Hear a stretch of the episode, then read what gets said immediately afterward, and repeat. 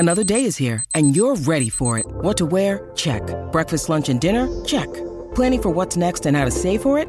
That's where Bank of America can help. For your financial to-dos, Bank of America has experts ready to help get you closer to your goals. Get started at one of our local financial centers or twenty-four seven in our mobile banking app. Find a location near you at bankofamerica.com slash talk to us. What would you like the power to do? Mobile banking requires downloading the app and is only available for select devices. Message and data rates may apply. Bank of America N A, member F D I C. Hey, everybody. It is another best of episode of FOMO Sapiens. I went back into the catalog to find some of the favorite episodes that we have run over the years that had smart people with big ideas.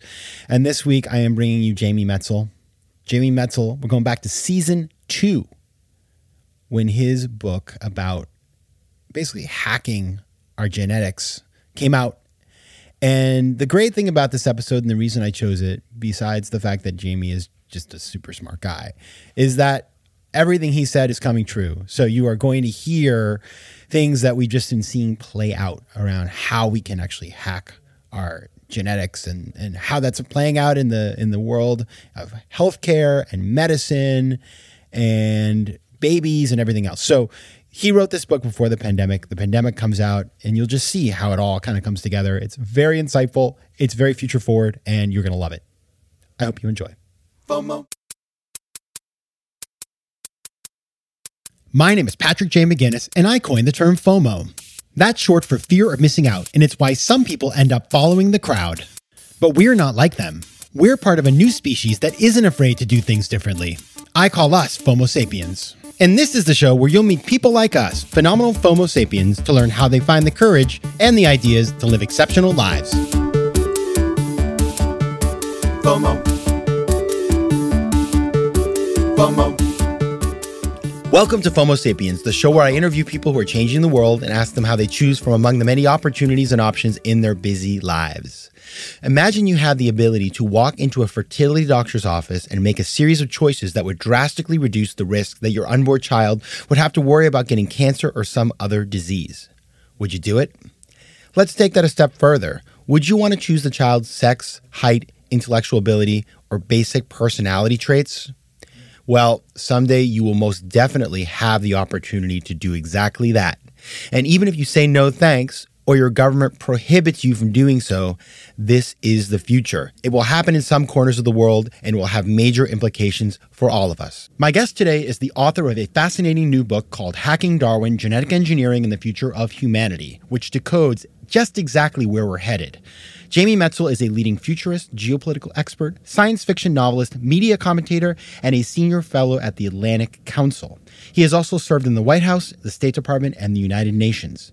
In February twenty nineteen, he was appointed to the World Health Organization Expert Advisory Committee on developing global standards for the governance and oversight of human genome editing. He is a regular contributor to C N N, Bloomberg, and other media outlets. Welcome to FOMO Sapiens, Jamie Metzl.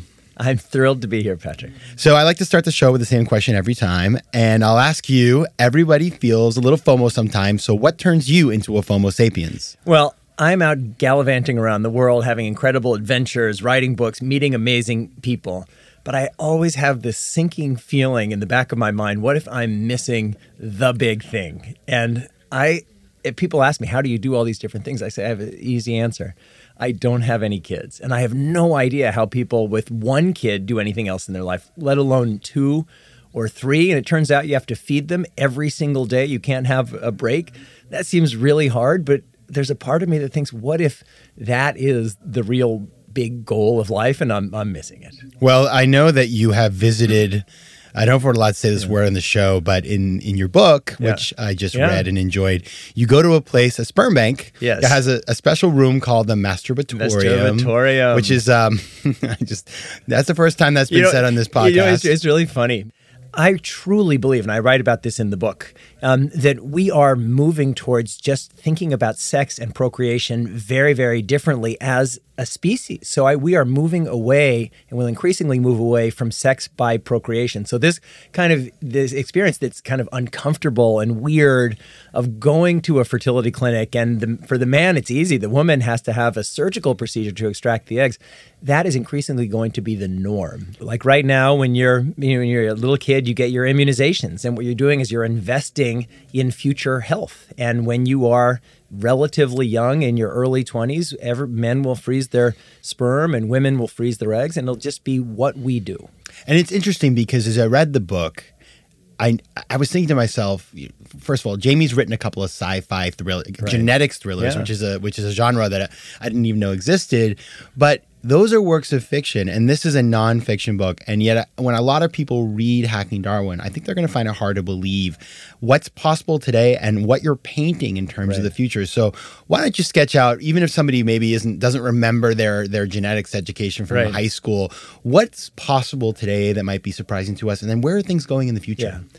We're living in a world where science fiction and science fact feel very, very similar. That's the whole idea of exponential change, that we're on this J curve where our, it's not just that our computer technology is getting faster. Every technology is super converging. And so the pace of change going forward is so much faster than it has been in the past, even though it's been incredibly fast already. And so what this is going to mean is that changes that feel like sci-fi are going to happen much sooner than it feels like they will. So right now, uh, the genetic revolution is transforming the way we do healthcare. And then the kind of shorthand for what's happening is we're moving from a world of generalized medicine. So it's when you go to get medical care, you are treated based on the fact that you are a human. Uh, and that's kind of it. And so we're moving from that based on population averages to precision healthcare based on your individual biology. So you go get a treatment. If you have a drug, you're going to know if that's a drug that works for someone like you. And the way you're going to know is your sequenced genome is going to be the foundation of your electronic health record. And when we have billions of people, which we will very soon, who've had their uh, who had their genomes sequenced, and their life and health information is part of their electronic health records, then understanding our genome becomes a big data analytics problem. And we are developing those tools. So we're going to understand not just simple genetics like we do today, but extremely complex genetics. And what that's going to mean is that the information that we get, for example, from direct-to-consumer genetics companies like twenty-three and me is going to be far more significant, far more actionable than it's been in the past. And it means that when we when we go to procreate, and the reason why I, I've said we're going to move toward the end of of procreation through sex is we'll be able, if you have a kid through I V F, you'll be able to screen your embryos, not just today where you can do it for single gene mutation diseases, but for complex diseases and increasingly for complex traits. And so we will be able to do things like rank order embryos from likely tallest to likely shortest, likely highest genetic component of I Q to likely lowest. And that's going to really challenge some re- core issues for us. What does it mean to be a human being? What do we think about diversity? What do we think about life choice? What do we think about fate? What do we think about God? All of these questions are going to come crashing down on us. And, and that's why I've written the book, is because we can't wait for this to become a crisis. What we need to be doing is having a thoughtful conversation now. What's the timing for this? I, I imagine, for example, in the last couple of years, everybody I know has done their Ancestry dot com. Lots right. of surprises in yeah. there, too. Yeah. That is sort of level one or, of, of what you're talking about, and right. this exists today. But for some of these more advanced uh, technologies, uh, w- when will we see these very transformational things happening? And so the issue is it's not going to happen all at once. There's mm-hmm. not going to be one day you wake up and you say, wow, it's here. It's going to be all these little steps, and all of the little steps are happening in healthcare. You hear we hear things all the time about gene therapies, um, about people who are being treated based on the N of one, not just because they're a human, but because they are them. There's this whole field that's developing of of genetic pharmacology, of identifying who people are. So that transition is already happening. Uh, predictive genetics um, is already happening. There's a company called Genomic Prediction not far from here in New Jersey. And what they are doing is basically getting sequencing information from pre-implanted embryos, and they can tell a lot. It's not perfect. It's it's still the early days. And that information is already translating into decisions that people are beginning to make in fertility clinics. And so it's just going to get more and more and more. And people, if they want to, I mean, you have to be really connected and aggressive, but people can select embryos um, based on wanting to have a taller rather than shorter kid. I don't think many people have done it, but this is going to become increasingly the norm. But there's not going to be one day you wake up and you say, oh my God, designer babies happened today. It's going to be a bunch of little decisions, and parents are going to demand each step. And do you see this as something that's only going to be for the wealthiest people in the world? Or is this something that we're going to see translate? I imagine there'll be sort of a two-speed level. There'll be certain countries where the rules are lax, right. or I don't yeah. want to say lax, but where the yeah. rules accommodate this type of of, of right. science, and other places where they don't. There'll be places where the technology is advanced and right. other places where they aren't. And so you're going to have, if you think about it in, a, in an abstract sense, you could end up having this world of haves and have-nots yeah. genetically right. um, in, in the future. How will that yeah. play out? Out. So there is the worst case scenario and the best case scenario, and we will wind up somewhere in the middle. The worst case scenario is that we have total inequality in our access to these technologies. Um, the best case scenario is we have greater equality. Every technology has an adoption curve. If we had said we're going to wait for everybody to have a plow or a wheel or, or whatever uh, until everybody gets one, um, then we never would have had any any uh, any technological advancements. So we have to accept there will be first uh, adopters. But what we don't want is a situation like with European colonialism, where one group gets some kind of special superpowers, and in this case it was weapons and ships, and then uses that to think that they are different from everybody else, or that they can, they have a different fate, or can even, worst case scenario, dominate uh, other people. And this will happen on the national and the international level. At a national level, there just are people, what, even if technology is is widely spread, even if countries have national health systems that pay for this, there'll be some people who are be more and less comfortable. And we need to make sure that there is a, as much equality of access as possible. But then on an international level, there are countries that are just way more technologically advanced than others. There are countries that have different views. I mean, a country like China is probably going to be much more accommodating for this kind of technology, and, and already is. And even a country like the United States that is advanced technologically, uh, we have a lot of issues. And whether it's uh, they've shown up in, in the way we've thought about genetically modified crops, about abortion. So you could easily imagine a scenario where an entire country like the United States, a big, powerful, wealthy country, opts out from certain applications of genetic technologies, and another country like China opts in. And that's my novel, Genesis Code, is actually uh, imagining this kind of, of scenario. And if we want to make sure that at least the, the forces of democracy are as integrated into our decision-making, um, uh, into our, our decision-making as much as possible, now is the time when we need to be talking about what are those values and how can we make sure that they are being woven in to the entire process. FOMO. Quick math. The less your business spends on operations, on multiple systems, or delivering your product or service, the more margin you have and the more money you keep. But with higher expenses on materials, employees, distribution, and borrowing, everything costs more. So to reduce costs and headaches, smart businesses are graduating to NetSuite by Oracle. NetSuite is the number one cloud financial system, bringing accounting, financial management, inventory, and H R into one platform and one source of truth. With NetSuite, you reduce I T costs because NetSuite lives in the cloud with no hardware required, accessed from anywhere. You cut the cost of maintaining multiple systems because you've got one unified business management suite. And you improve efficiency by bringing all major business processes into one platform, slashing manual tasks and errors. Over thirty-seven thousand companies have already made the move, so do the math. See how you'll profit with NetSuite. And with rising prices everywhere you look, you gotta do the math and save money. Good news, by popular demand, NetSuite has extended its one-of-a-kind flexible financing program for a few more weeks. So head over to netsuite.com slash FOMO. That's netsuite.com slash FOMO. netsuite.com slash FOMO. Tudo bem, meus queridos FOMO Sapiens? Now that right there was Portuguese, and as you know, I love speaking foreign languages. But I'm not alone. One in five Americans have learned a new language on their bucket list. If that's you, make twenty twenty-four the year you finally check it off that list with Babbel, the science-backed language learning app that actually works. Don't pay hundreds of dollars for private tutors or waste hours on apps that don't really help you speak the language. Babbel's tips and tools are approachable, accessible, and delivered with conversation-based teaching, so you're ready to practice what you've learned in the real world. Now, FOMO Sapiens, you know I speak four languages, and it takes work to stay on top of them, especially with French. C'est difficile. But with Babbel, I'm able to practice practical conversations that I can actually use in the real world. Here's a special limited-time deal for our listeners. Right now, get up to sixty percent off your Babbel subscription, but only for our listeners at babbel.com slash FOMO. Get up to sixty percent off at babbel.com slash FOMO. That's spelled B A B B E L dot com slash FOMO. Rules and restrictions may apply. FOMO.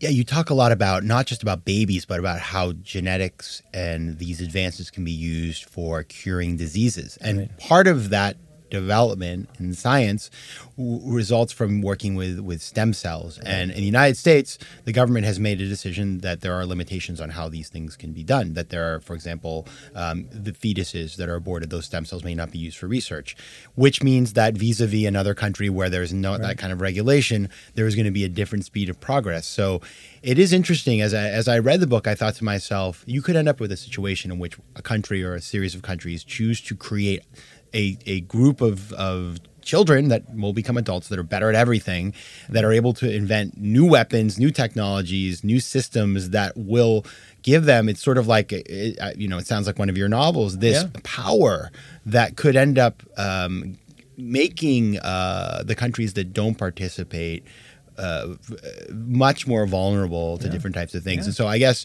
that's the nightmare situation, situation, as you mentioned. How do we avoid ending up there? What are the choices we need to make today as a country or as a global community to avoid that yeah. happening?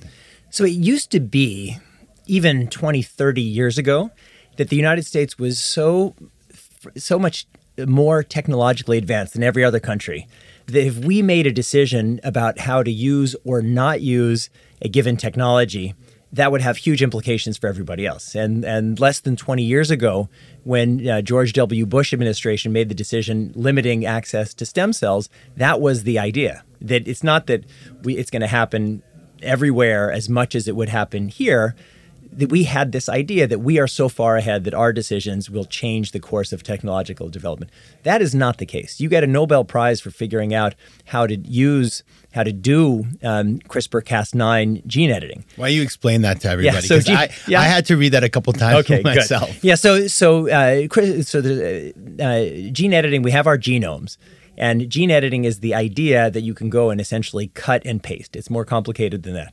There have been multiple tools for doing precision gene editing, but the latest, which is about seven years old since it was it was first it discovered, invented, um, is called CRISPR Cas nine, and it's faster, cheaper, and easier than everything else. Um, I was on a panel uh, two weeks ago here in New York with Jennifer Doudna, who's who is one of the uh, of the inventors, and I said in that panel, "You get a Nobel Prize, as Jennifer will." Um, for developing the CRISPR Cas nine system, but you get an A in your high school biology class for applying it. And then afterwards, this very nice woman came and spoke to me and said, I didn't want to interrupt you during your talk, but I'm a high school biology teacher. You don't get an A for being able to do CRISPR Cas nine gene editing on a real cell in my class. That's a B. And you have to do all these other things to get an A. So this technology is out. So it's in it's in high schools. People are and, using this technology. Totally. Yes. I mean, high schools don't have their own fertility clinics. Okay. But there are a gazillion fertility clinics around around the world. And this guy, um, He Jiankui, who's this Chinese uh, biophysicist who uh, genetically uh, genetically altered the pre-implanted embryos of what became two uh, Chinese little girls born in China uh, last year in October. Like. He wasn't a biologist. He wasn't even a doctor. So this this technology is out, and there will be different levels of adoptions uh, of adoption within and between societies, and that has the potential to have very significant implications. And a lot of people say, "Oh, super soldiers, that's the app." The real killer app is super societies. I mean, we live in competitive ecosystems, and if this works as well as I think it will. Um, there are a lot of different models, and some of them are actually really terrifying. I mean, some of them are just straight out of Plato's Republic, where you think of we're going to screen the entire population to figure out who has a genetic predisposition to be good at a certain thing. And so you'll be sorted essentially at birth that you're on this track. We know that you have a potential to be really great at math or physics or sprinting or whatever. And so we're going to kind of give you opportunities to participate in activities where you might excel and have kind of a pyramidal scheme. So you're not waiting, you're not seeing who are the people who happen to take piano classes or, or you know, Mozart happened to be in an environment where his um, his in, built-in uh, genetic skills could be, and capacities could be realized. So we're going to know all of that. You could easily imagine a society saying, well, how can we leverage that towards greater societal competitiveness? And if that works, and, and it may or it may not, that's going to put a lot of competitive pressure on everybody else. In the book, you talk about the fact that your neighbor may be biohacking in his or yeah. her garage, right? right? So you could have, uh, you, you gave some stats around the numbers of, of biohackers that are in right. different parts of the world. And it's everywhere. It's not everywhere. just in advanced uh, uh, technological society. Right. It's everywhere. Yeah. This could be, it doesn't, even if the government is uh, is against it, as we know today, if you think about uh, an analogy, which is uh, which is terrorism, you may have a government that's stated policy is we we are against terrorism, but then somebody with access to chemicals can in their garage make a bomb and go out and do something very bad.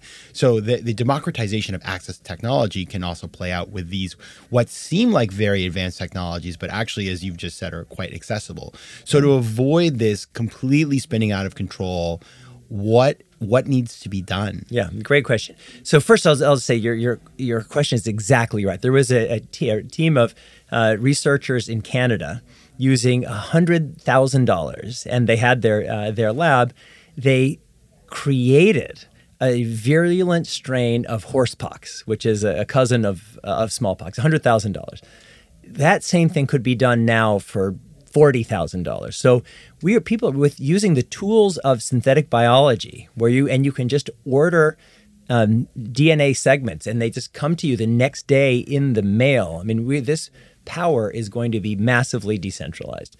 But the real question is, what do we do now? And that's why I have a lot of this at the end of the book. So a few things. Um, first is, every country needs to have its own regulatory infrastructure. I mean, in this world, there are some that countries like the United Kingdom that have are doing a really great job, some like the United States that are doing an okay job, some like China that are have maybe decent laws on the books, but they're not being enforced.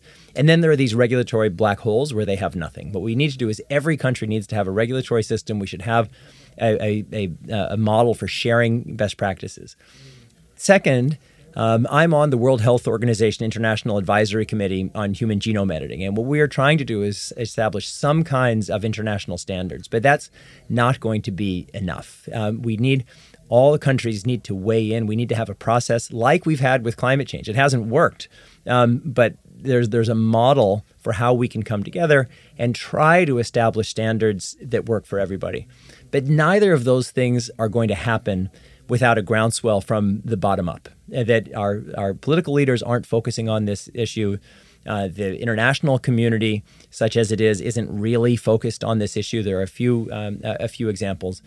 And what I'm trying to do with this book is to launch what I'm calling a species-wide dialogue on the future of human genetic engineering. This is the most important issue, I believe, that any of us will face over the course of our lives. And it's part of this, I think there's four issues: genetics, A I, nuclear weapons, and climate change. I mean, these are these four key issues of our of our time.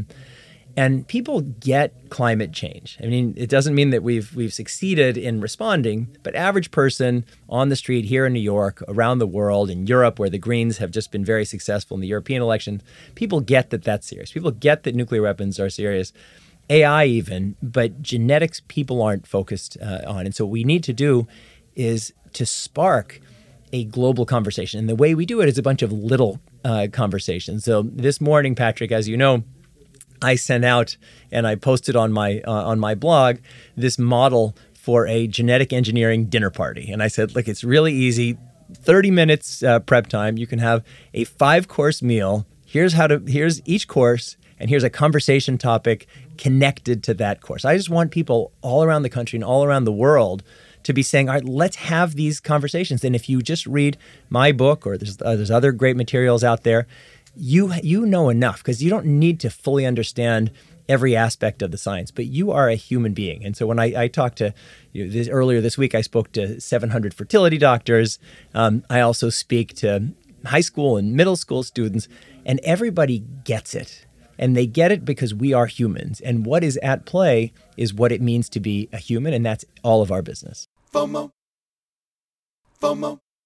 So I want to, I don't want to uh, focus only on the negative. Yes. Because uh, science doesn't have to be scary. In fact, it yeah. brings us a lot of good things. So yeah. as we think about the positives, let's fast forward fifty years, let's say. You are, uh, let's let's just talk about general health. Like, how will these technologies that are developed today allow people to live healthier and better lives? Yeah, it's a really essential question. And what I always say is healthcare is the first and most important first application of the genetics technologies. It's going to be how people experience these technologies, and it's going to be extremely positive. So we're going to be able to cure, um, but also prevent all kinds of really terrible diseases and disorders. And that's going to be great. And right now we have people who die of these terrible diseases and we call it fate. But why should we? I mean, that's the history of our species, is fighting against the scourge of nature as it found us, where we didn't have enough calories. We were preyed on by by predators, and we developed agriculture, we developed medicine, uh, we developed all these tools in order to fight nature as it as it found us, and we will continue to do to do that, and we could, and I'm sorry, and we should, and that's wonderful. And so this is a really positive story. Um, fifty years from now, we're going to be living healthier, longer, more robust lives, and every time a little kid dies of a terrible genetic disease, everyone recognizes, well, that what a waste. But when a ninety-year-old gets Alzheimer's and loses their mind after a ninety-year investment of learning and relationships, that's a waste too. We don't have to accept that. We should be fighting that. We, how wonderful to have five or ten more years with our parents and, and grandparents. I mean, think of how much more wisdom we'll have as, as a species, and the genetic technologies are going to help us do that. And I have a hard time talking about this because even if I'm speaking for an hour and I'll go fifty-eight minutes and I'll say all these positive things, and then I'll say, but there are some very real potential downsides and we need to be mindful of them. We need to be, we need to recognize that we are messing with very complex systems that we don't remotely fully understand. We need to recognize there are issues, like you mentioned, of equity, issues of diversity. Uh, people think about diversity as a way of having um, inclusive workplaces and schools, but diversity is our sole survival strategy as a species. And even making uh, decisions that seem like a good idea, like eliminating certain diseases or disease risks, could actually harm our species down the line if we're not if we're not careful. And that's why you know, we've had these systems have just been baked into our biology of diversity, for example, for four billion years. Now that we have the ability to manipulate these natural systems, we can't just do it willy-nilly. We need to be careful, we need to be cautious, and we need to have an inclusive dialogue about the risks and benefits of the various things that we we will do. What is the role of business in all of this? We've talked yeah. a lot about sort of what's happening in the government, but business is obviously, given the scale of these changes, yeah. there could be a tremendous amount of money to be made, but also there there is this this ethical component of business. So how do you right. see business playing yeah. in? This is a trillion dollar business. I mean, this is going to be, I remember um, many years ago when I sent my first email in one of those very old systems, and I had this feeling, wow, this this this could be something. And that's where we are with the genetics and biotech revolutions. This is going to be the story. It's going to be the human story, but it's also going to be the business story of the rest of this century and uh, and beyond. And businesses will need to play a leading role, because business businesses will be the mechanism that turns science into applications. But we also need to be careful, exactly as in the same as in the social media and, and the internet and um, uh, debate that we're having now, that we can't just say, hey, businesses, just run and do whatever you want. This we're talking about the future of life, and it must be regulated. And for businesses to be regulated, we all need to be educated. Individually, we need to be educated just to be empowered consumers and citizens. We need to put pressure on our governments to respond. So we need to educate our leaders. That's one of the reasons why um, Sourcebooks and I are offering uh, digital copies of Hacking Darwin for free to any member of any parliament of any country in the world. Um, and we need to have our countries come together in an international forum to say, well, how can we build norms and standards and ultimately regulations that can empower the great stuff, but make sure we have some guardrails to prevent the worst abuses. This is a show about finding the power to choose what you actually want and the courage to miss out on the rest. Yeah. I want you to, to do this a little different today. Let's sure. go forward fifty years, and I'm at the fertility clinic. I'm choosing from among these many options that I could have for my for my future child. Right. What's your advice to those parents in fifty years when they're looking to, to choose what their child's going to be? Yeah. So first is look at yourself first. I mean, this is what we're talking about, is what it means to be a human being.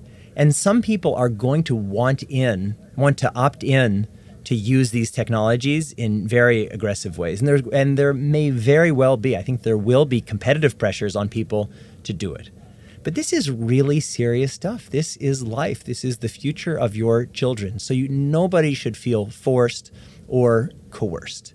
Um, secondly, you have to ask yourself some really tough questions about who are you? What are your values? What are the things that you care about? And there will be people, there's a, it's certain that there will be people, and most people will say, the first and foremost, I want to prioritize health. I don't want my kids to die young of terrible genetic diseases and, and disorders. And I think a lot of people are going to want that. And the way we know that is that a lot of people who are already pregnant and there's some diagnosis from the prenatal uh, genetic testing of a problem, most of those people are, are aborting. And so people are going to want that.